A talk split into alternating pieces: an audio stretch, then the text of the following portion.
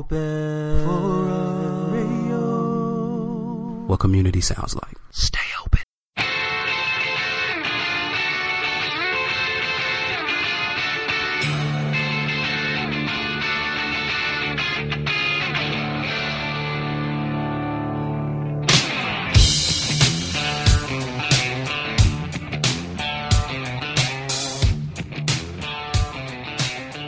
Welcome to episode forty-five of Tap to Craft. My name is Denny Luce, and along with me is my buddy John Ream, and we are going to guide you on your craft beer journey by passing on our knowledge and our experience to you, listener. We are recording this episode on Sunday, April tenth, two thousand sixteen, and in this episode, we are going to be discussing the art of turning twenty-one, the rules to a fun and safe experience while you're, uh, you know, you're finally legal to drink. So, hey, if you're going to do it, you might as well do it right. Also, we have a news article, and, of course, we have our Duvel Tasting Notes segment. So go out there and get that Duvel uh, ale and get ready to taste along with John. Yeah, go get it, Danny. Come on. Yes, yes.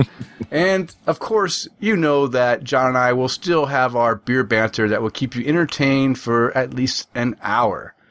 But before we get into all that awesome beer talk, John, how is your bachelor days going? So they're nearing they're nearing an end. Oh. Uh, so in two or three days here, I'll go pick up the family at the airport, and things will be back to normal.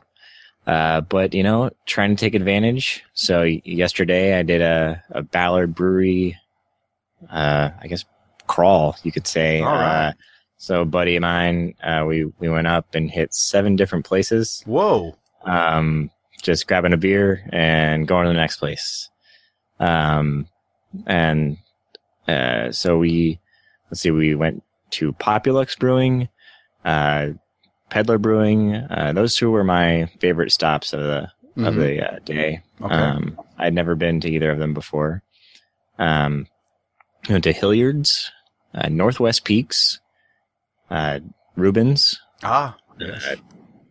uh, uh, which is also a favorite, but it, I, I knew knew what Rubens was before we got there. So oh yeah, we, we may have mentioned it a couple times, uh, one or twice, one or twice. Um, so th- and then we also went to Stoop Brewing and Lucky Envelope.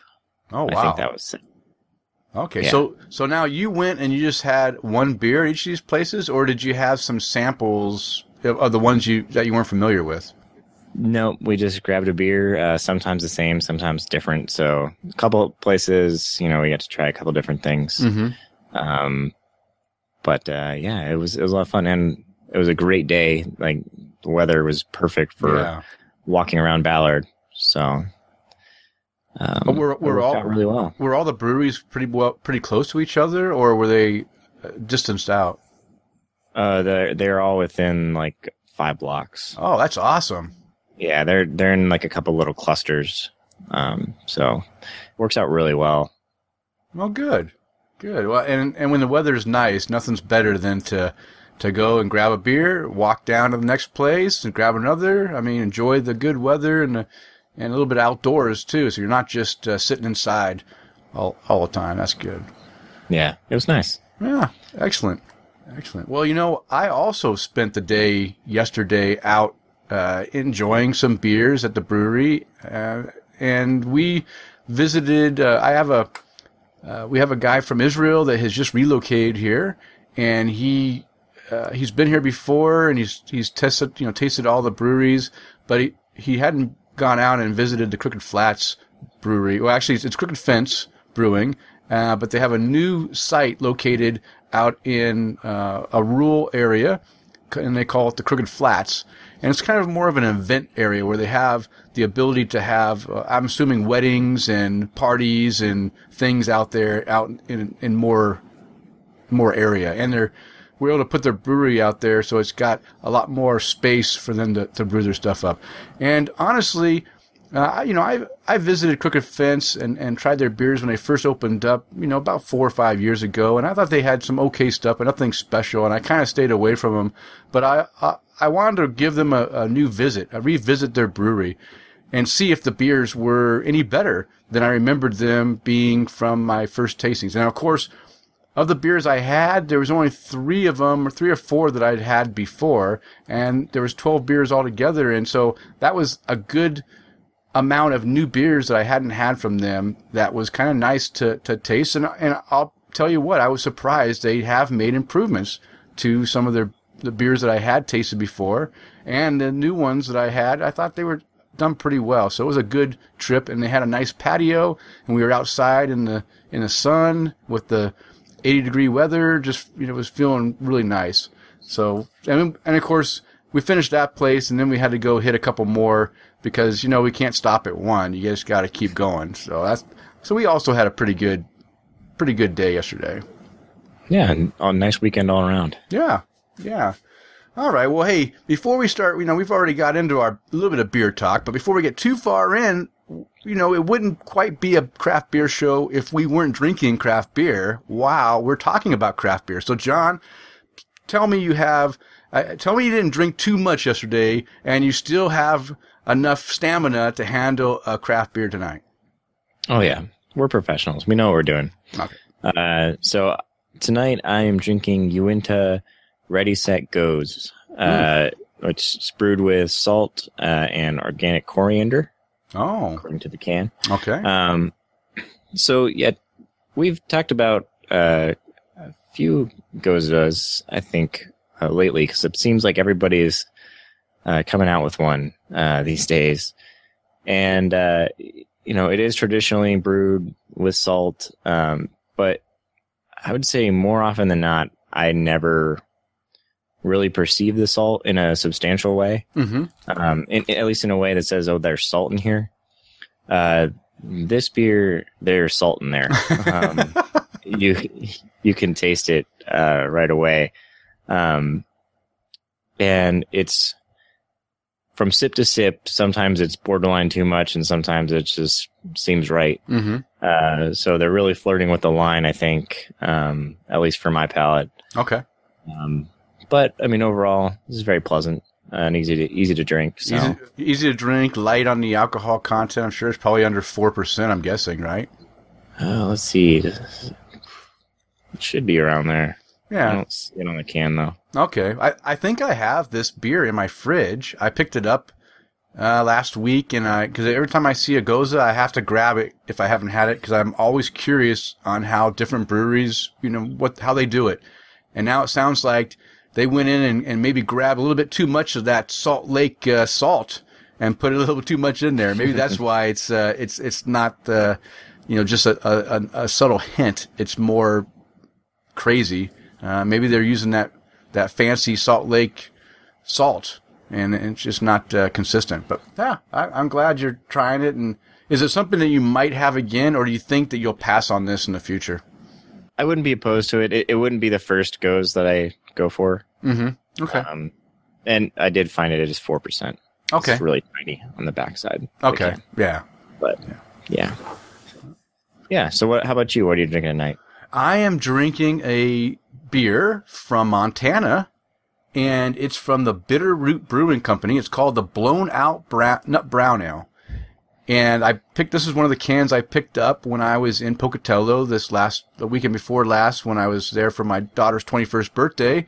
I actually found a bottle shop that I hadn't visited there before. I didn't realize the small town of Pocatello actually had a craft beer store that sold craft beer. Now it's kind of a wine and craft beer store, but they had a nice selection of, of different beers that, uh, I can't, you know, I couldn't get in, in Boise. Now I, now I'm wondering because now I've seen a couple of the beers that I hadn't, just happens that week, must have been the week they started distributing, you know, beers into, into further into Idaho. But at that time I hadn't seen them. So I picked up twelve beers that I couldn't get, uh, in, in the Boise area. And this is one of them. And I'll tell you what, uh, I've really been, after we started drinking our moose drool, you know, the, the other couple shows ago, I, mm-hmm. uh, I really started, you know, wanting to taste more browns. I I do enjoy browns. I think they get a short end of the stick sometimes because people just don't, either breweries, people don't, maybe people don't like it as much, so breweries aren't apt to, you know, have that as a steady beer on their uh, on their uh, their line of beers. But I've kind of gone out of my way lately to go pick up browns and see if it's, you know, if it's something that is good or, or bad. And, and I'll tell you what, I've, I've had some really good ones. Um, this is a really good brown. It has a nice, it has a really good, uh, roasty malt up front, uh, with a little bit of a, like, like coffee notes in the, in the back of it. Very light. I, I wouldn't say very light, medium bodied, but not, you know, definitely not up to where you'd have, you know, it's below, it'd be a light porter, uh, if it was anything, but it's a, it's a good hearty brown, you know, teetering on the, the lighter porter side, um, but not, you know, you, when you, when you hold this beer up to the light, you can definitely see that it's not, you know, it's definitely a brown ale. You, you can see light through it, and it gives you a nice brown, light brown, uh, tint or hint, you know, uh, hue to it. Uh, but yeah, I'm very, I'm very happy with this beer, and I will search it out and, uh, and pick up more of it if I see it come into the Boise area. Nice. Yeah. Yeah, I've, I've actually picked up a couple of uh, browns recently, too. I just haven't gotten around to, to drinking them yet. Well, good. So. Good. And, and you know, we talked before that, in my opinion, the best browns were the ones that were the hoppy browns. In the past, I really liked the hoppy ones. And we just, we discovered that, or I discovered that that's now called the brown I P A. So in my style categories, I'm kind of, you know, I'm trying to separate myself and keeping the brown ales with the more... Uh, you know, not so bitter finish, uh, you know, having that, uh, maybe a little bit sweeter finish than, uh, than the brown I P A. So I'm, I'm definitely trying to, to do my best to separate the two styles. Uh, but I'm glad you're picking them up too. I'll be curious to see if you, you know, if you're enjoying those, uh, in, in the upcoming episodes. Okay. Well, John, um, we mentioned that you did come across, uh, a few breweries yesterday, but, Um, I don't know if, if any of those beers you tasted were noteworthy or something you want to talk about, or were there any beers that you had in the last two weeks that you think that myself and our listeners would, would like to try and that we should go out and, and look for? Uh, so I did have some good stuff yesterday, but I'm not going to talk about any of that. Okay. Um, 'cause there's a couple other things that I want to highlight. Um, so I mentioned either last episode or the episode before that I'd had a an India Pale Lager, you know, that had been fermented in a barrel, uh, yeah. that I really enjoyed. It was really clean. Um, well, I had the opportunity to have another India Pale Lager, uh, not fermented in a in a barrel this time, but it is a collaboration between Rubens Brews and Bale Breaker, uh, two Washington breweries out here. Uh, Bale Breaker was started on a family hop farm, mm-hmm. um, out in uh, Yakima region, and uh, Rubens is here in Seattle, and they're both very good. So I was excited to to try their collaboration, and I was not let down at all. Uh, it was very clean. The hops just leapt out of the glass. Um, you know, it started out with just a, a nice mix of citrus and tropical and a little resin, and Uh, as it warmed up, you got a lot more into that resin uh, aspect of the hops. But I really enjoyed this beer. Uh, and I um, may have to go grab some more before it leaves the shelves. Okay. Uh, so, um, but it was really nice, and I'm, you know, it's it's kind of a. I'm hoping that it'll maybe be a little bit of a trend to see some of these, uh, you know, hoppy lagers mm-hmm. coming through, because people seem to maybe be figuring out how to do it. Um, is it a couple of years ago? I, I don't know that that was the case. Yeah. Yeah, I agree. I, I think the early on, um, India Pale Lager, I guess they call it, I P Ls, they, they were kind of lacking, but I do have to admit that there's been a, a few I've had lately that really stepped up their game and really taste, really taste nice. So I'm glad to see that that two of our two of the breweries really enjoy. I really like the stuff that you've uh, provided me from Bale Breaker. Um, you know, a lot of hop. You know, th- those beers usually have a lot of hops in them because, again, they're from Yakima, so of course they got to have a lot of good hop characteristics in there.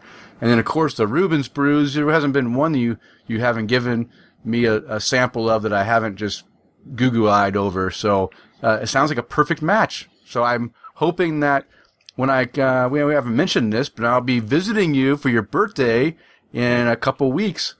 And yeah. we're going to be doing, we're going to be going to the Washington Collaboration Beer Festival. And I'm hoping this will be on, on a sample for me so I can try it at the festival. Yeah, I think it will be because they were listed as being paired for the festival. So I'm assuming they just, you know, got ahead, in ahead of time and made a whole lot. So all right. Um, hopefully it'll be there because I definitely want everybody to be able to, to try it. To, tr- to try it. Because yeah. you, uh, you you bogarted that whole bottle for yourself, didn't you? You drank that whole I did. thing? Okay. Yeah, I drank it all by myself. Um, all right, so another one I want to talk about uh, is more to highlight a style that you don't see very often, um, but when it's done right, it's one of my favorites. Mm-hmm, mm-hmm. Um, and that's this is from Holy Mountain Brewing uh, here in Seattle. Uh, this is their black beer, um, which you also see called a Schwarz beer. Yes. Um, but this thing was just excellent, um, in my opinion. Uh, just, you know, had nice little touches of that dark malt character, but was still really easy to drink, not overly bitter. You just got the flavor, you know, that you were looking for without, you know, more bitter or astringency that you can get in some of the bigger stouts, you know. Mm-hmm. Um, but uh, I was happy to see this because I've, I've met the founder of Holy Mountain before uh, when they were first getting going, and uh, I d- haven't really seen their beer around, but happened upon it uh, last week, so had to have one, and uh, I was not disappointed. Wow, so. Yeah, sounds great. I, I also, you're right, the Schwarz beer, very, very few breweries brew that type of uh, style, and usually it's like a one-off thing. They'll do it one time as a as a special beer, and then you'll never see it again. So I, when I have a chance of, of grabbing one, uh, I always... I always try to, to grab it if I see it because I, I do enjoy that style too. So, hey, I'm I'm glad that Holy Mountain. Now, is this something that they're going to be doing normally, or is this, again, a one-off thing they just tried, uh, you know, a style they tried? Uh, that I don't know. I got it at a pizza place, so oh. there wasn't like, somebody to talk to about it. All um, right. But, yeah. Um. All right, so before we dive in, I feel like the people want an Untappd update. Uh-oh. You know, I can hear them clamoring for it. Okay. So get get the latest numbers. You know, we mentioned we went out, we both went out yesterday, had had a few uh, drinks, and uh, you had the advantage over me of uh, your your trip to celebrate uh, Haley's twenty-first. Yes. So you did uh, recapture for some uniques away from me. Okay. And you you stopped my uh, my streak of lowering the total or the difference between us. So I'm currently standing at one thousand seven hundred eighty-six. Oh, good. Weeks, and you crept over the nineteen hundred line, nineteen oh three. Ah. And uh, so I'm now back to one hundred seventeen behind. But, oh, okay. So I, know, I only gained, what, like three or four beers then? twelve. Oh, I gained twelve beers. Yeah. Holy smokes. I must have drank a lot this last uh, two weeks. Yeah. Um, yeah. No, and I, I when I saw the your your check-ins from uh, Pocatello, I was like, well, he he's going to pull away a little bit this week, but it's all right. It's a long year. We'll get there. Okay. Okay. Well, and then, uh, you know, I don't have any big plans for the next two weeks, except for when I come visit you. I'll probably be partaking heavily in beer. So you have you have a... a chance to uh, to to shrink that that uh, that margin a little bit. So keep yeah, drinking. I'll have to, I'll just take advantage. Excellent. All right. So what's All your right. what's your last beer? The last beer you want to talk about? So the last one that uh, I think deserves a mention uh, is something called Chocotaco. What? I don't know if, uh, you've heard of this? I think it's I th- it's it's the crave of the internet. Yeah, I, I, hashtag Chocotaco has been trending for a while. Oh, yeah. Um, but uh, this was brewed by our buddy Robert. Yeah. Uh, we talked about it, his homebrew. Uh, he was kind enough to, to send us some to, to try out. Um, and I think we both enjoyed it. Yes. Uh, it's fair to say. So, um, but yeah, I uh, I put my notes in Untappd that had a, a bit of a boozy nose, mm-hmm. but a really silky mouthfeel, milk chocolate flavor, uh, with their coffee in, in a more bitter finish than the rest of the beer. Mm-hmm. So that was my uh, my take on it. How what what were your what were your notes for for Chocotaco? So it's very similar to what you um, you had, but you know what? I'm I'm not prepared like you were and actually had my, my thing pulled up, so I'm just gonna pull it up real quick so that uh, I can actually say exactly what I uh, what I what I said. And okay, so I I also got the booziness. I didn't write it in my notes, I don't think, about the, the booziness, but I agree with you. In the nose, it's definitely smelt more boozy than it actually came across in the flavor. That surprised me. I was just, when, when I smelled it, I'm like, oh snap, this is going to be, you know, way hot. Um, but, but it wasn't, it wasn't too bad. So, uh, I said it has big chocolate. Toot- okay. So here, I actually kind of, uh, it took me a while. It wasn't until I got probably almost to the end of this beer before I could really grasp the flavor I was trying to trying, trying to put words to, and it finally hit me that the chocolate flavor that I was getting, it reminded me of back in the days when I was when I ate Tootsie Rolls. Now I haven't ate a damn Tootsie Roll since I was a kid, but remembering back to when I was a kid, you know, back in the Stone Age, it really reminded me of the same flavor you get Uh, from sucking on a Tootsie Roll or a Tootsie Pop, you know, like the inside of a Tootsie Pop, same thing, Tootsie Roll uh, nougat. That's what the chocolate uh, flavor reminded me of. Um, also had a nice roasted malt uh, finish. Um, it. I didn't mention the coffee. Uh, oh, yeah, I did say it. I said, oh, yeah, I forgot to mention the coffee strong. Strong and adds a bit of bitterness, not distracting, though. So that I, I mentioned in my uh, in, I had a I had to actually add a comment after that because I wrote too much. But, yeah, the uh, there was some coffee notes in there. It did provide a little bit of, of a bitterness to the finish, which is okay. I, you know, it's a, it's a big stout. It's okay to have a little bit of a, a little bit of bitterness to it. Um, but I didn't have the booziness that I was expecting. Like you mentioned, it, it was really smooth. And I, I thought that it hid that nine percent alcohol pretty good. My, I mean, besides the nose, besides the aroma, uh, I didn't get a, a you know, heat off of it. Do you agree yeah. or did you disagree? Yeah, I agree. It was pretty much only in the nose for yeah. me. Um, but uh, it definitely, th- I think that gave it a little extra sweetness mm-hmm. uh, as well. I agree. Um, yep. So, uh, but yeah, overall, I, I enjoyed it. It's a so. it's a great beer. Um, I gave it a four and a quarter cap rating. Um, I don't know what, I mean, I, I, I, I try to think of what, Uh, I don't have anything negative to say about it. I think it's a great beer.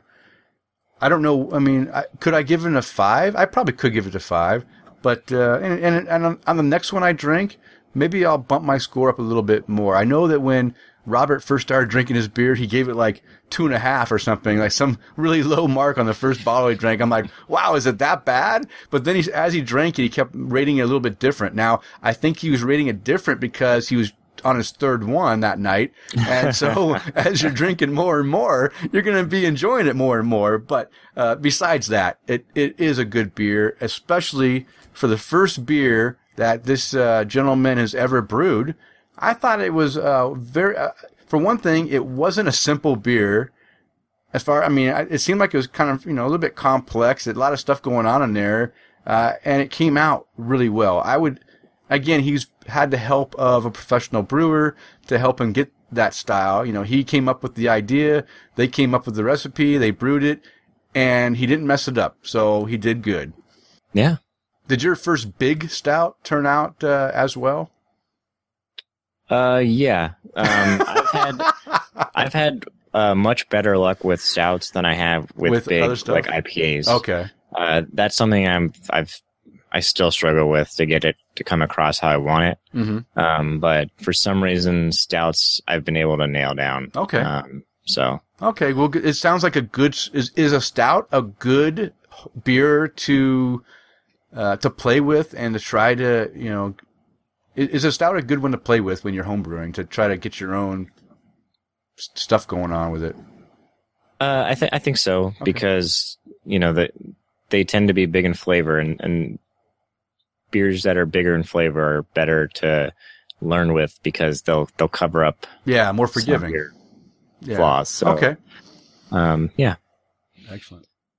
So how about you, Danny? Do you have any other new noteworthies you want to share? Uh, yes. I, um, like you mentioned, John, and I'll mention a little bit later in our topic, I'll go in a little more details about the breweries we visited and the beers. But um, I did get to visit a couple breweries, um, one that was just convenient uh, and one that was just fantastic.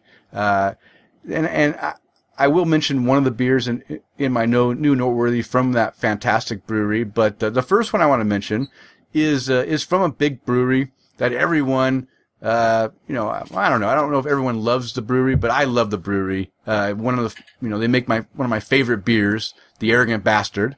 They make the Double Bastard. Well, guess what? Stone Brewing made this beer called the Depth Charged Double Bastard Ale. eleven percent alcohol. It's the Double Bastard Ale with coffee or espresso. And I'll tell you what, uh, this, you know, I'm already in love with the Double Bastard. You throw a little coffee, um, bitterness into it and it just takes it to a new level. And I think that that coffee finish of this beer kind of knocks down a little bit of that harshness in the malt, because it's, it's just a, a big malt forward, big malt bomb beer. And when you throw that little bit of extra bitterness in the back, that's the coffee flavor with the with the bitterness, it kind of, I don't know, it, it did something magical, and I really, really enjoyed uh, this beer. So um, that's the one I wanted to mention. I had it today. I shared it with my son. Um, this is a big beer for him. He's had the Arrogant Bastard with me. I don't think he's shared a, a Double Bastard, so it's the first time he had the bigger, ver- the Big Brother version of the Arrogant Bastard. And he uh, he he did his own. He held his own. He drank half, you know, half that bottle with me. And I actually poured. I said, "Here," I, I I poured the glasses even, and I drank like half of mine in the first two sips. And I saw that he had a like a, a funny face on, and so I went ahead and poured some of his into my glass. And he went and poured it back into his glass. So that's a man right there. He wasn't going to take, he wasn't going to let me make him, you know, make a little punk of him. He actually stood up and, uh, and took his beer back and drank it and, and really enjoyed it. He just said that, man, it was a, a lot more than he was expecting, but it was a good beer. So, um, the problem is, is I'm talking about this beer now. This beer was released in, I think, October of last year. And I picked it up right after release. And, Uh, I, for some reason, it was just sitting in my fridge because it, it's, you know, this beer can be aged. It's, I didn't realize when I bought it that the depth charge was the fact it had coffee or espresso in it.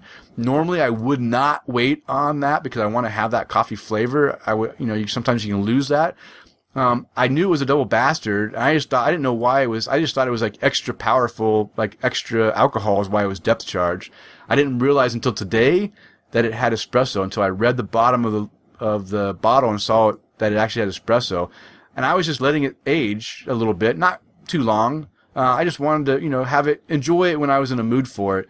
And when I pulled it out because I thought it was something special that my son and I could enjoy together. And then when I saw that it was coffee, I'm glad I drank it before it went, you know, too much longer, because I did still have the good coffee flavor in there.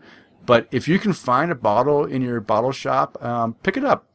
I think you guys, uh, anyone that likes Arrogant Bastard or Double Bastard, and anyone who likes uh, a coffee um, beer, um, this is a, a good coffee beer. And I don't know. I hope I hope Wes has had a chance to try it. Have you, John? Have you had this beer? I have. I was I was going to mention I, I had this three months ago. Okay. Um, and uh, I'm surprised that you said you had coffee in it, because at that time neither Chris nor I could really decipher where the coffee was. Really.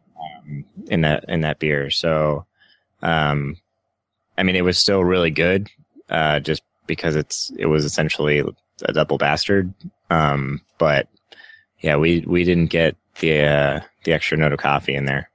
Wow, you must have got uh, a bad batch. Or maybe maybe you needed to let it maybe maybe you had to age it a couple more months and then it would come out. Maybe that was the secret. Yeah. Yeah. I'll well, except you. I saw it had coffee in it, so I was like, "Oh, I better drink this uh, pretty fast." So, um, yeah, I don't know, it's, or maybe we were just both, uh, our palates were at a point that they weren't going to pick that up. So, yeah, you know, maybe all kinds of things. Okay, I'm looking at all my friends. Ah, a lot of people that I know have drank this beer. You, yeah, I see you said there's no coffee coming through, and nobody else mentioned. Oh, ah, Kurt Kirk says coffee prevails at the onset from the aroma. Yeah, it does an aroma and the late finish, and I agree. I don't know. I got a lot of coffee in mine. Uh, I, I'm not saying you didn't. I'm just saying I didn't. So, yeah. uh, you know, it's just stuff happens. Okay. So. so if you have a bottle in your cellar, pull it out.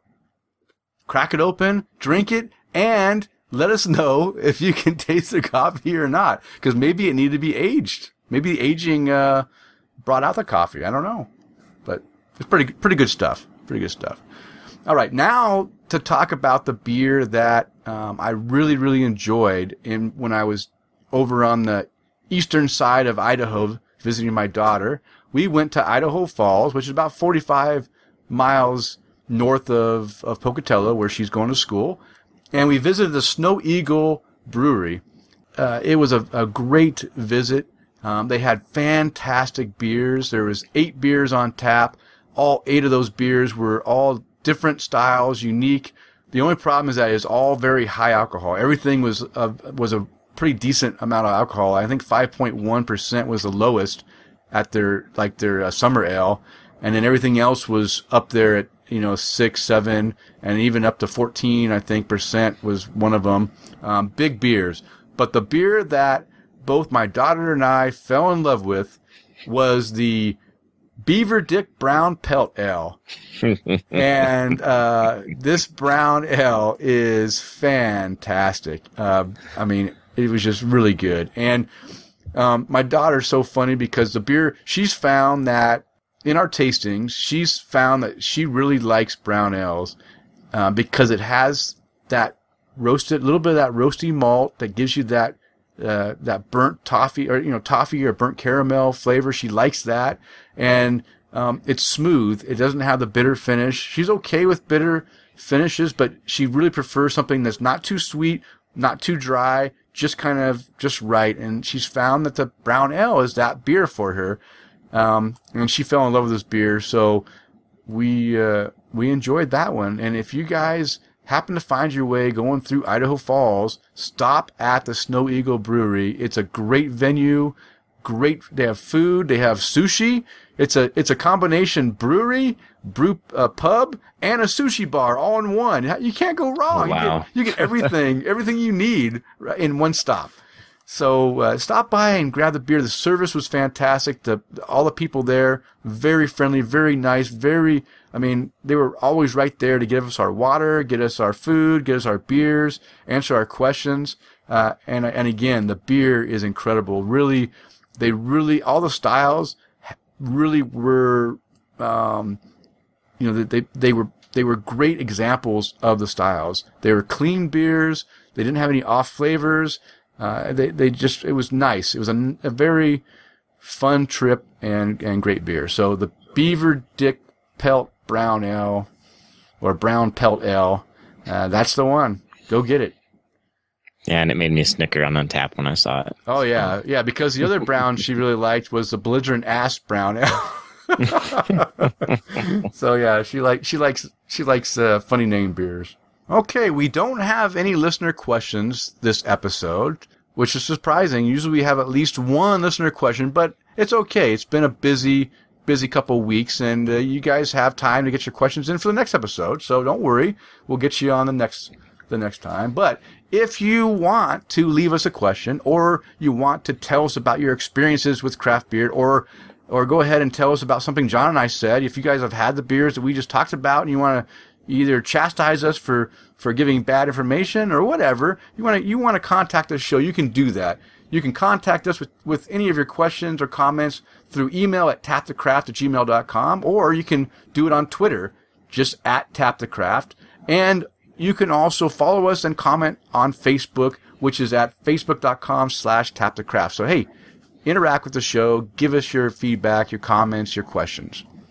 All right, now it's time for our Brew Buzz segment, which is, of course, the Brew Buzz is devoted to all kinds of various beer-related topics. And on this week, we are going to discuss the art of turning twenty-one. And uh, in particular, focusing on your first trip to the brewery. And as I mentioned, uh, last week I had the privilege of introducing my daughter to the fun of visiting and sampling from craft breweries. And in her first uh, two days of being twenty-one, she actually visited two breweries. That's and, and drank uh, all the offerings they had at those breweries, which ended up being, I think it was eighteen, eighteen beers that she got to sample. And I just want to kind of go over uh, the the rules and, and what we did when we, you know, when I introduced her to, uh, you know, to going out and having fun.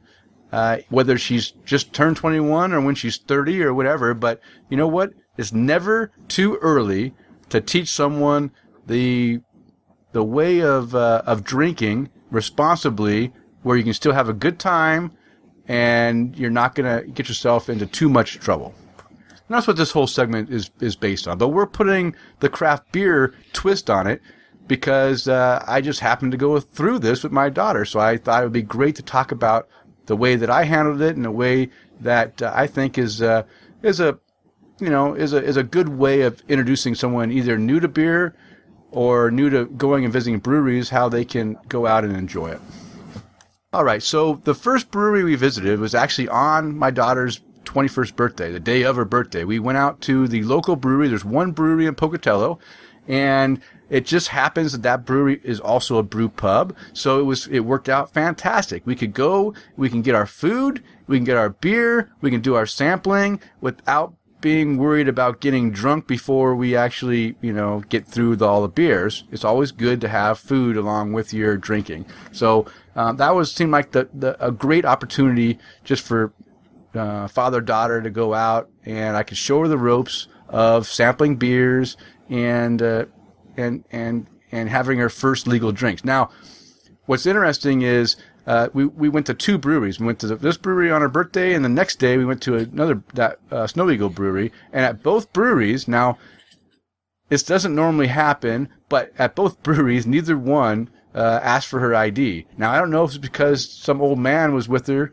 uh, and and they didn't want to, you know, they figured that hey, if this guy's there and she's ordering beers, it's okay, but I thought, I thought it was kind of surprising that they didn't card her, and she was all like excited that, man, I've gone to two places and they didn't card her. Now, she was prepared. She actually went out that morning uh, and went and got her new license that says she's twenty-one, uh, so she was prepared, but most states, I think, give you a, a grace period of five days before you have to get your license uh, updated, but she was ready. So that's another, you know, little tip is that if you're going to go out and have fun, why not, you know, early in the morning that day, go, you know, if you can, go out and get your license updated so you're, there's no doubt that you're uh, of legal age.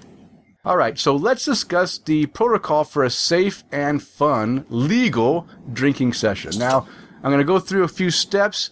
I'm going to, uh, this is, you know, this is just how we fall, you know, how I uh, brought it out to my daughter to kind of teach her the, the responsible and, and safe way of, of having fun and drinking. The first thing is, is, is have a sober driver, or have some means of getting yourself back home after you have your your drinks. You don't want to make your first, second, or third, or even your fifteenth fun trip out to a brewery be your last because you decided that you wanted to, you know, get drunk and then drive back and either get pulled over or, or cause some damage. So drink responsibly. Have someone there that can drive you, or ha- make sure you have an Uber or a taxi or somebody you can call to come bring you home. Be have that all planned out ahead of time. Don't wait until you need it to, to you know, to go ahead and, and have that. Also, bring someone along with you that understands beer, the different beer styles, and who can help you explain the characteristics of the beers that you'll be sampling. You know, that really helps if you have someone that's knowledgeable, like myself or like John.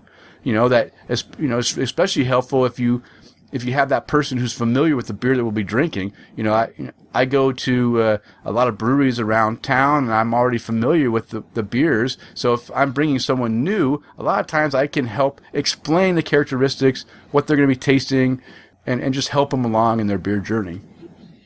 If you don't have that, I mean, just sit at the bar, talk to the bartender or somebody. I mean, somebody there should be excited to talk to you about it. And yeah. help you along. Yeah, exactly. If you if you do if you are going by yourself, which I hope that's I hope you're not going by yourself on your twenty-first birthday. I hope someone's going along with you, because that just uh, is not right. You gotta you gotta enjoy this moment with someone else. But yeah, if you are, you know, even even then, you know, second or third time you go, if you do go by yourself, yeah, sit at the bar. You know, like I mentioned before, when I go to Israel, I sit at the bar, not because I need the bartender to, you know, tell me about beer, but because it's, it gives me someone to talk to. And it's just kind of nice to be able to have that interaction. Uh, but if, you know, the bartender hopefully will be knowledgeable in the beer and will be able to help you uh, with your selections and, and help you with, you know, how the beer's made and why. If you taste something special, they can explain what that special uh, taste is, what ingredient may have given it to you. So it's always, that's another good, uh, definitely a good suggestion, John, to have, you know, sit at the bar. Um, put food in your stomach, uh, real food, not just eating, you know, donuts and sweets and junk food. You need to have something that's going to sit in there and be able to, uh, for one thing, displace the, the amount of alcohol, right? You're going to, if you have food in your stomach, that means your stomach's not going to be wanting to take too much beer in at one time. You'll be able to pace yourself a little bit. Plus, it gives that base uh, of substance in there so that you're not just having the alcohol go straight into your blood system and cause you to be all loopy and crazy.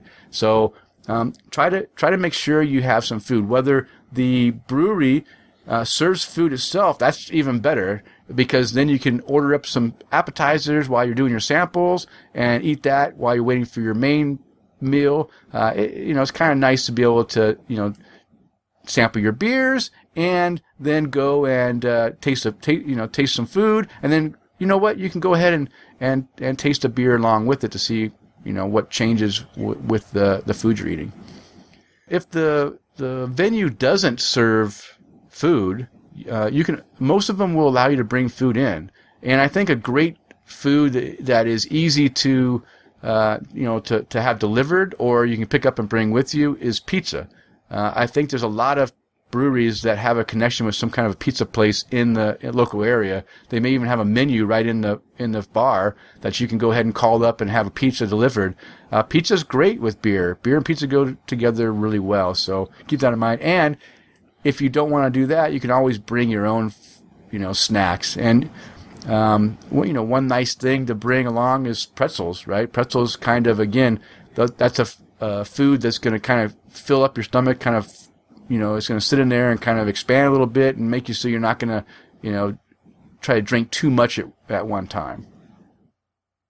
And here's, here's the, the number one, uh, well, not number one, but here's a very important thing you need to do too is bring drink water. Either bring your own water or ask for water as you order your beer. So every time that we go and sit down, we we sit down, we order our beer, and we ask for water to go along with us. So um, my daughter did exactly that. We sat down, we said we'd like to get a flight for her to sample all the beers, and we could you please bring us water? And and she had water along with the beer. So that's always a, a good idea.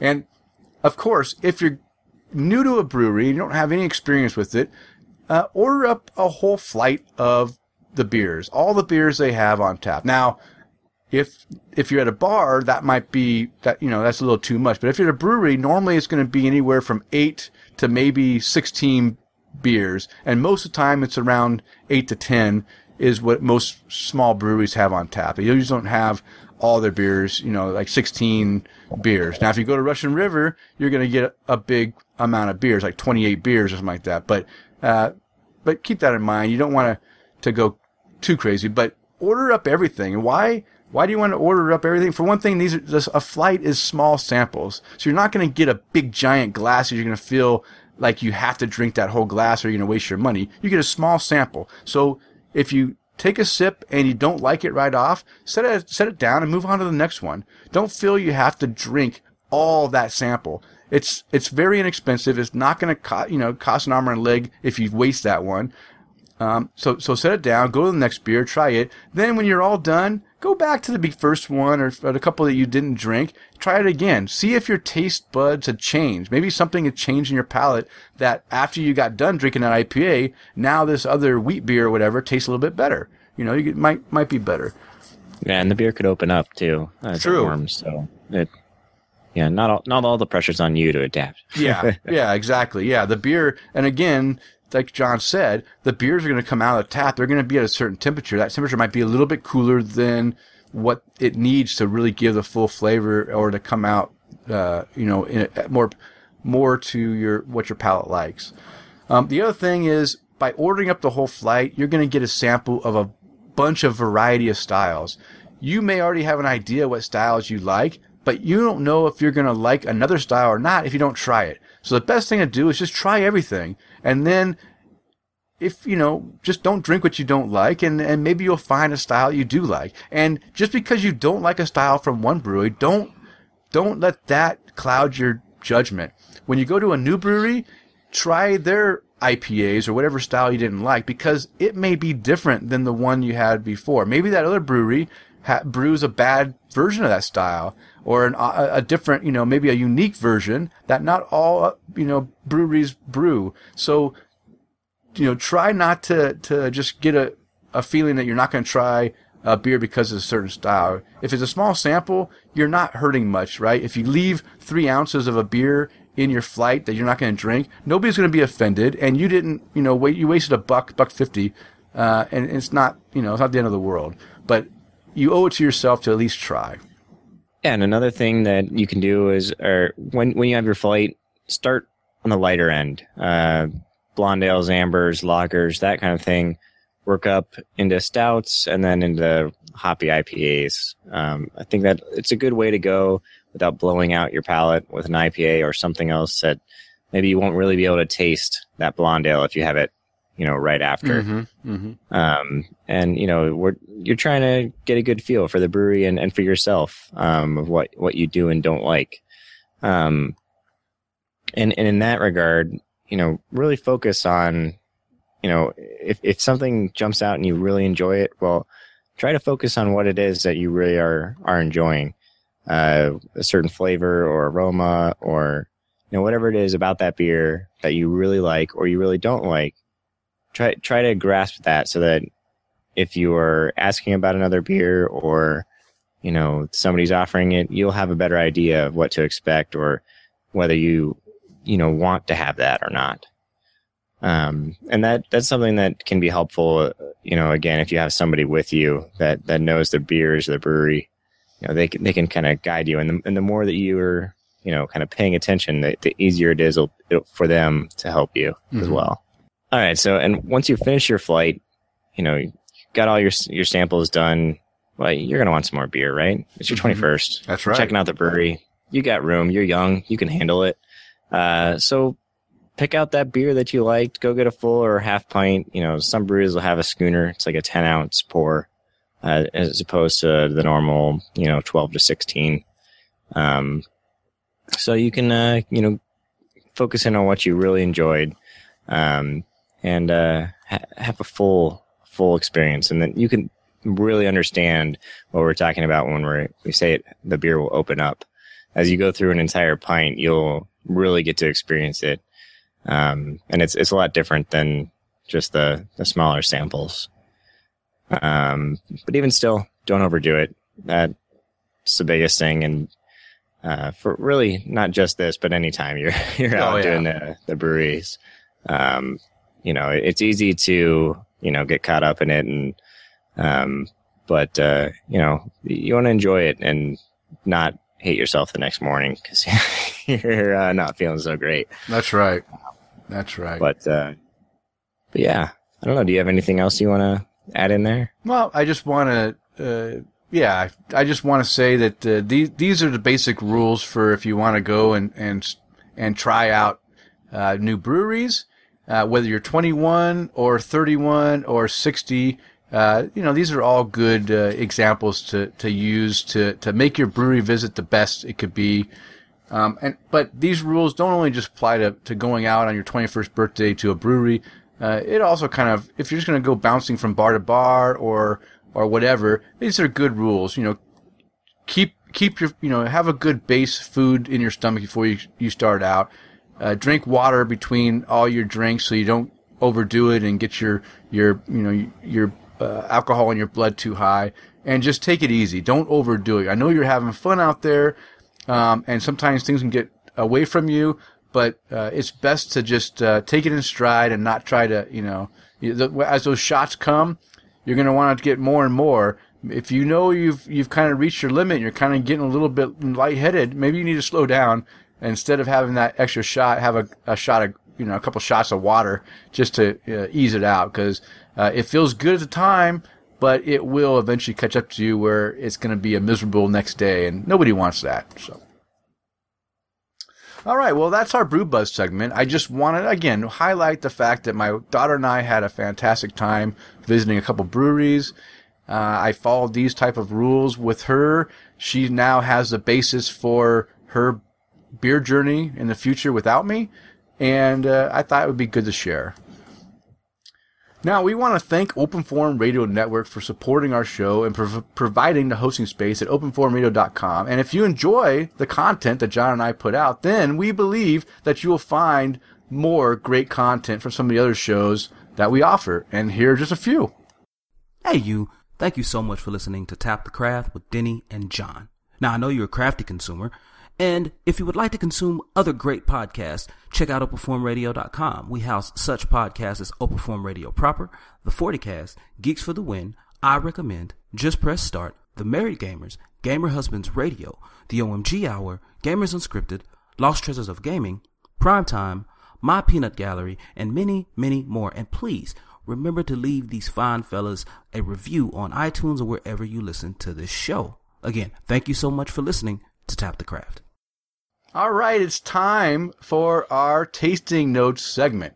And in this episode, we, or John, will be tasting the Duvel. And this is a, a, an L. And uh, I, I'm saying John because, once again, um, my area has failed me. Uh, I have bought this beer in the Boise area before, but right now, at this time of the season, there is no Duvel in Boise. Uh, the Co-op doesn't have it. Brewers Haven doesn't have it. The other shops don't have it. Uh, they have the, the triple hopped or whatever the, the, the other special one, but we're not drinking that one. We're drinking the regular. So I'll, I'm out of luck. I have to sit back and, uh, drink something else while John is going to hold down the show and give you, our listeners, his tasting notes, what he's going to taste in this beer. But I'll be here as a side commentator to keep the thing rolling. So we're tasting the Duvel from Duvel Morgat. It's uh, located in Belgium, and I didn't go out and find the actual city unless you know off the top of your head, John. It's where it's where it's out of, but it's in Belgium. We'll just say that. The style is a strong golden pale ale. Also says it's a special beer fermented in the bottle. So this is a bottle fermented ale. It's like a, but it's not fully fermented in the bottle, right, John? It's like a they do a. Uh, an additional fermentation in a bottle. It's just bottle conditioned, really. Bottle conditioned? Okay. It, yeah, that's how it's carbonated. Okay. So. All right. It It's eight point five percent alcohol, so this is a pretty decent-sized beer. I mean, it's a, uh, it's a it's a strong ale, so of course it's going to be a little bit higher in the alcohol. I don't have the bittering units, unless you know off the top of your head, John, what those are. No. Okay. No, and they don't put it on the bottle either. All right. Well, it gets imported in three different sizes. You can get a third of a liter, a three quarters of a liter, and a one point five liter bottle of this. Plus, if you're lucky, you might even have a keg at, at some specialty beer um, bar. But uh, I, you know, I don't know if you're going to have that in the States very much. I know over in, in Europe, you, you you're going to get it uh, on tap. I got it. I have had it on tap in Israel when I visited. Um, but I, I haven't had it on tap here in the States.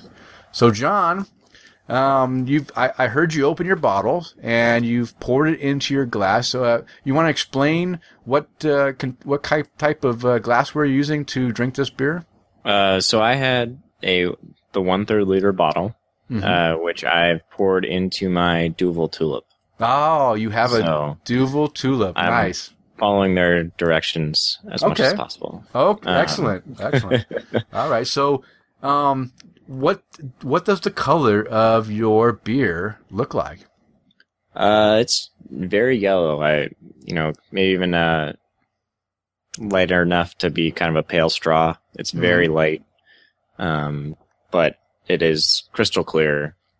Um, it's, I mean, there's not has any someone's page I can read perfectly through it.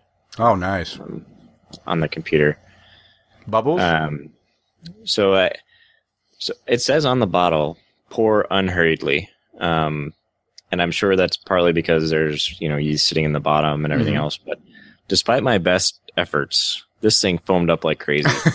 um, and I had almost, you know, three inches of head in my little Tula glass. Oh, wow. Uh, so that's now receded to about a little over a finger's worth uh, of head. Um, mixed bubbles. Uh, there are a lot of fine bubbles, but uh, still a lot of bigger ones too. So, um, but it seems to be holding strong now.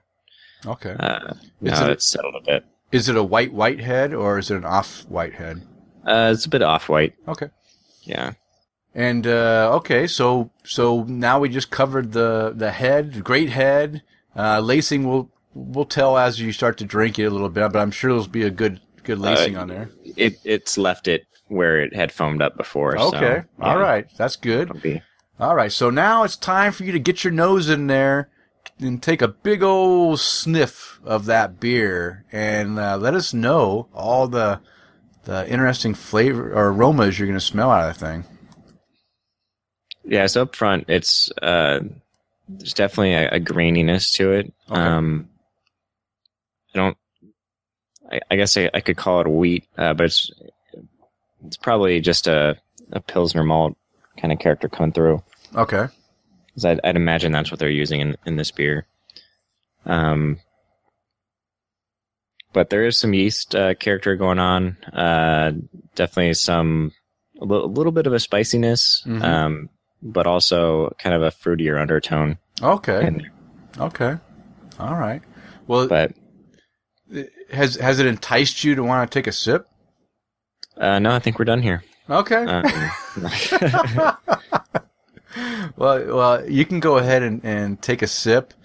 Uh, let us know what you're gonna, what your initial flavor is that you're getting out of the the initial sip, and then what you're gonna get as uh, it it goes through the. The phases of of your taste buds.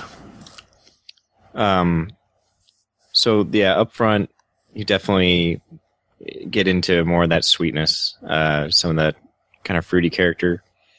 Um, it's even almost like a dark fruit, mm. um, which I wouldn't really expect in a beer this light. Yeah. Um, but I. I haven't had this beer for a really long time, um, so I don't remember, you know, what it was like in the past. Um, but yeah, I mean, it's it's got uh, yeah a bit of fruitiness. Um, there's almost a, a little bit of a bubblegum kind of character going okay. on in here. Yeah. Okay, I can see that. All right, how about um, any more flavors, or you want to go? And the body. You can talk about the body, too, if you want to, uh, if you have any more flavors or body characteristics. Uh, I, last note on the on the flavor. Mm-hmm. Uh, there's no no hops um, really coming through in this. And uh, you do get um, some more of that graininess kind okay. of, uh, towards the back. So, uh, but the body, uh, medium body, um medium to medium high carbonation. Uh, it's got some, some solid carbonation in here. Um, you would be burping up a storm. yeah, I, I think I when I've had this, I I think I usually do have a lot of burps coming up. Yeah, but uh, yeah, it, it actually it despite a higher carbonation, it does feel, you know, a solid medium. I mean, it's it's it's not uh, a light, watery beer by any means. Mm-hmm. Um, so, uh, but let's see in the in the finish. Let me let me take another sip. Let me refresh my finish here. Okay, yeah, re- re- yeah, refresh your finish. And uh, one one thing that you haven't mentioned in the body yet, and you maybe you'll mention in the finish, is whether or not that uh, I mean, it's eight and a half percent. And that's a, a lot for a lighter uh, you know, lighter ale.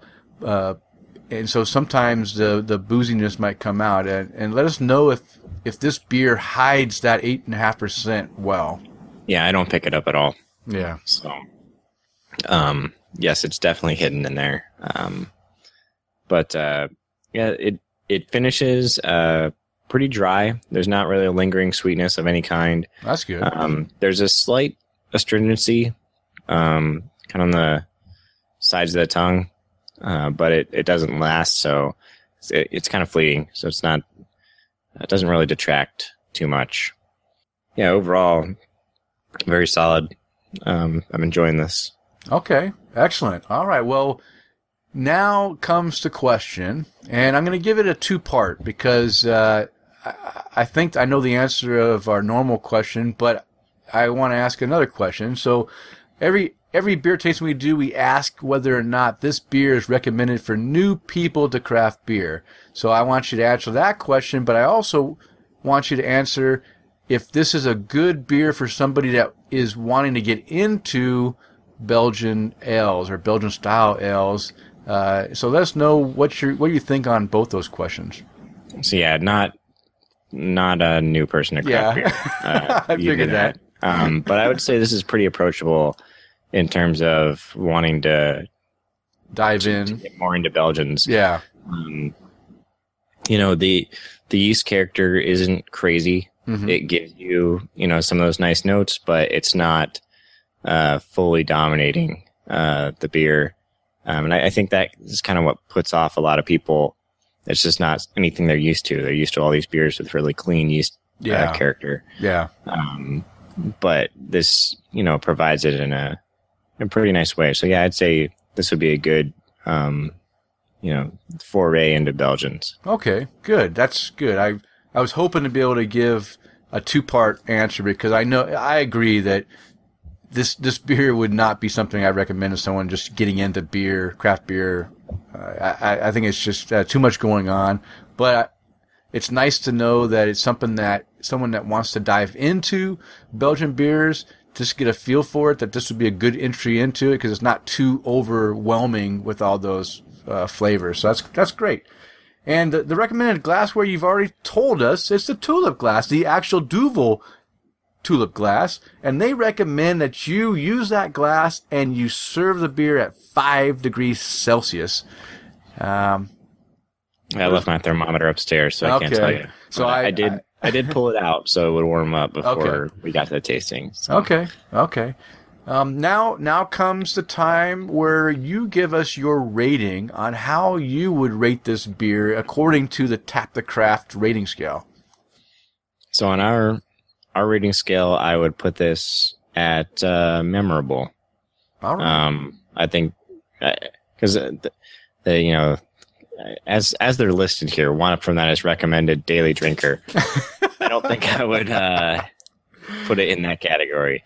Um, but memorable, I would tell my friends to try it. So um, I, I think that's that's where we I would I would land on this one. All right. So. Hey, I you know what? I think I agree with you on your rating. Even though I'm not drinking it right now, I've had it before a few times, and I, I think you're right. I think it's not something I want to drink every day. Or I tell people to drink every day, but it's something that I, I think people need to try because it's a good beer. In fact, when we picked the beer, which Belgian we were going to do, we had a couple choices, and I chose this one because this is the one I enjoyed more.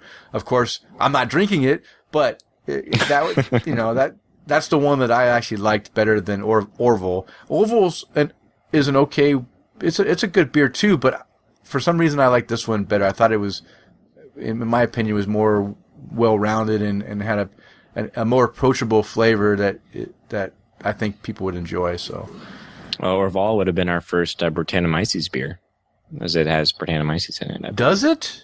Yeah. Oh my gosh, I didn't I didn't realize that. I I was uh, unaware that it had. At least I didn't realize it had it in there. Wow. Okay. Well, you know what? We can do a a, a Brett beer. Uh, in the future, if it's not Orville, we can do another one. All right. Well, hey, the uh, the malts were just generic uh, malts. They didn't give any details on the malts that they used in it. I think there was like four different malts Um, but what they, they did tell us some of the hops. They use Bohemian Saz and Slovarian, Slovian Styrian Golding. Yeah. Yeah, those are the hops in there. Now, it's, it's interesting. That's what I would expect. Noble. Yeah, noble, noble hops. hops. Yeah. yeah. So, uh, and and the, and the, basically the, I don't remember the details in the malts, but they were generic pills, like, you know, regular malts that were nothing special. They just kind of said four different malts from the area in Belgium or wherever that they do it. So, all right. Well, hey, anything else on that, John? Uh, you did a great job. Uh, with your tasting on your own, on the spot, holding the show down. You, you did great. Yeah, no, I don't think I have anything else to add for this one. Okay. I hope that our listeners, I hope you enjoyed the beer. Let us know what your tasting notes are on this beer. Did we did we screw you over? Are you pissed off that we made you drink this beer? Let us know. We'll be glad to, to have a conversation with you. Now let's move into our news article for this week. And this article was from the Chicago Tribune, and it's labeled or uh, titled, "We Rate Anheuser-Busch Versions of Goose Island Beers Five Years After the Sale." And John, you brought this article to us. I kind of highlighted some of the major uh, uh, ideas that came out of it. I'll go ahead and just uh, discuss that real quick, and then we can go into discussion on uh, on these things as as I talk about. So. Basically, the article discusses the hurdle of scaling recipes brewed on a fifty-barrel system, which is what Goose Island was using before, or what they use at their main brewery, before now that Anheuser-Busch wants to scale it up to their one thousand-barrel systems while maintaining the very same, uh, the same or very similar characteristics of the original recipe or re- original beers. Uh, it, you know, it's talking about the challenges. Uh, it's not easy. You know, and John, you probably know just from your experiences with your homebrew system that you started off with five-gallon system that you had uh, on a stove or whatever. You've moved up to a bigger system that's now fourteen, twenty-gallon system that has a, a a whole different type of, of system. And I'm sure that when you moved up to that that new system, you had to adjust your recipes and the, the you know the timings and everything to meet the new system requirements. So it's a challenge even in a small scale to do that. And then you can imagine that moving it up to a huge scale, like from fifty to a thousand barrels, has got to be a challenge.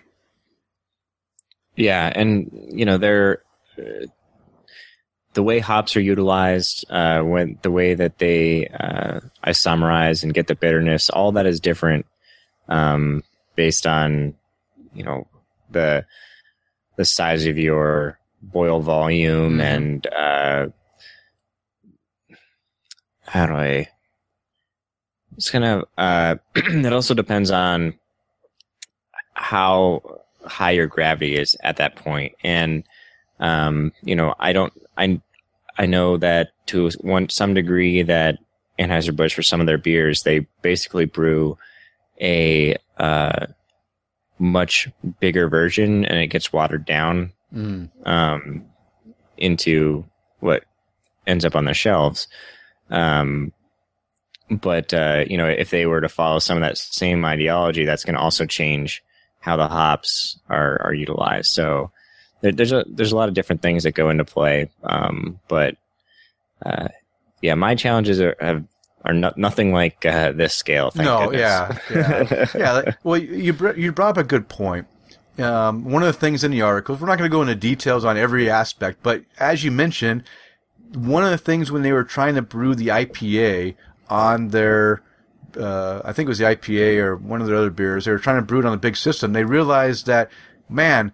To enable to get the aroma that you that you want to find in that beer on the bigger system, they had to increase the amount of hops by a, a bunch, right? It wasn't just like an equal uh, percentage of it, but because the volume is so big and to get that aroma across that volume of beer, they really had to dump a ton of, of hops to get the flavor and aromas that they wanted. So, um, I mean, it makes me wonder if they're, you know, now there's this beer that on the fifty-barrel system costs a certain amount. Well, the, the it's exponential when you go to the one thousand because it's not just a linear uh, you know, if I have uh, whatever, you know, uh, sixteen pounds of hops uh, in the fifty barrel, now I need, uh, you know, uh, sixteen hundred pounds of hops. It may be thirty-two hundred pounds of hops or whatever, right? It might be a lot bigger than the linear because of the fact that in it, you, if you want to get that aroma that's in there, you have to increase it to an amount that will will get that aroma into all that beer uh, effectively. So, yeah, it's it, it's a problem. It's a problem. So um, the first beer that they tried that, that they were wanting to mass produce on the big system was the uh, the Goose Island three twelve Urban Wheat. And uh, they were brewing this thing on the big system, and it took, they had to dump five full batches before the previous owner would accept the beers being what he wanted to put out to the masses, more, you know, more like what the, the original beer was. He, they dumped five batches. That's five thousand barrels of beer went in the trash before they were able to, to, to really get that scaling correct. That's a lot yeah, that, that, of beer. Yeah, that's more beer than a lot of our like favorite local places brew in a year. Yeah. They dumped it out for these five batches trying to get it right. So yeah. Yeah, so so um it wasn't an easy task, and they didn't just ex- it's, it's, you know, it sounds like he wasn't just going to accept whatever it could be done, right? They wanted to make sure, and it's both Anheuser-Busch and Goose Island, they both had the same mission as far as we can tell. They both wanted to have the beer the way that it was initially tasted and, and, and get the right, you know, make sure that people don't go and drink it and now they're completely turned off because it's not the same beer. So it took some effort and, you know, and some uh, resources to, to get it the way that they wanted. So I have to hand it to them that, hey, uh, sometimes, you know, to, To make it work, you've got to. It, it costs you a little bit of uh, product, and a little bit of time, and a little bit of money. Uh, but hey, uh, now they have five of the core Goose Island beers have all been scaled up to the big brewery output that they can use in the big Anheuser-Busch breweries. And uh, some of the recipes were brewed similarly, similarly to the original fifty barrel system, but a lot, you know, some of them were actually changed quite a bit in order to maintain that flavor and that profile characteristics that they had in the original. So it depends on the style of the beer and what had to be done to get it to the, the point where it was acceptable to be sold as the same beer as the original. And uh, what was interesting is, um, you know, Anheuser-Busch is known for adding their adjuncts into their beer to, uh, you know, bring up that alcohol and whatever, the, the rice or whatever they use. Well, no adjuncts were added into the Goose Island beer. So they didn't sacrifice quality uh, just to make it easy, right? They they actually are brewing it the way that it needs to be brewed they, without... They brew the hard way, right? They, they're brewing the hard way. That. Yeah, yeah. So they're brewing the hard way. So uh, that, that's good, right? You, everyone's, you know, everyone in the back of their mind is, is wondering whether or not they took shortcuts or they have to take shortcuts or being forced to take shortcuts now that they're part of a big brewer. And uh, it looks like they're they weren't forced. Yeah, and it does mention also that they have similar projects underway for uh, the some of the other breweries that have been acquired. And it spe- specifically mentioned Elysian and their Immortal I P A and the Space, Space Dust, Dust yeah. I P A. Uh, you know, we can expect to see more of those hitting the shelves soon.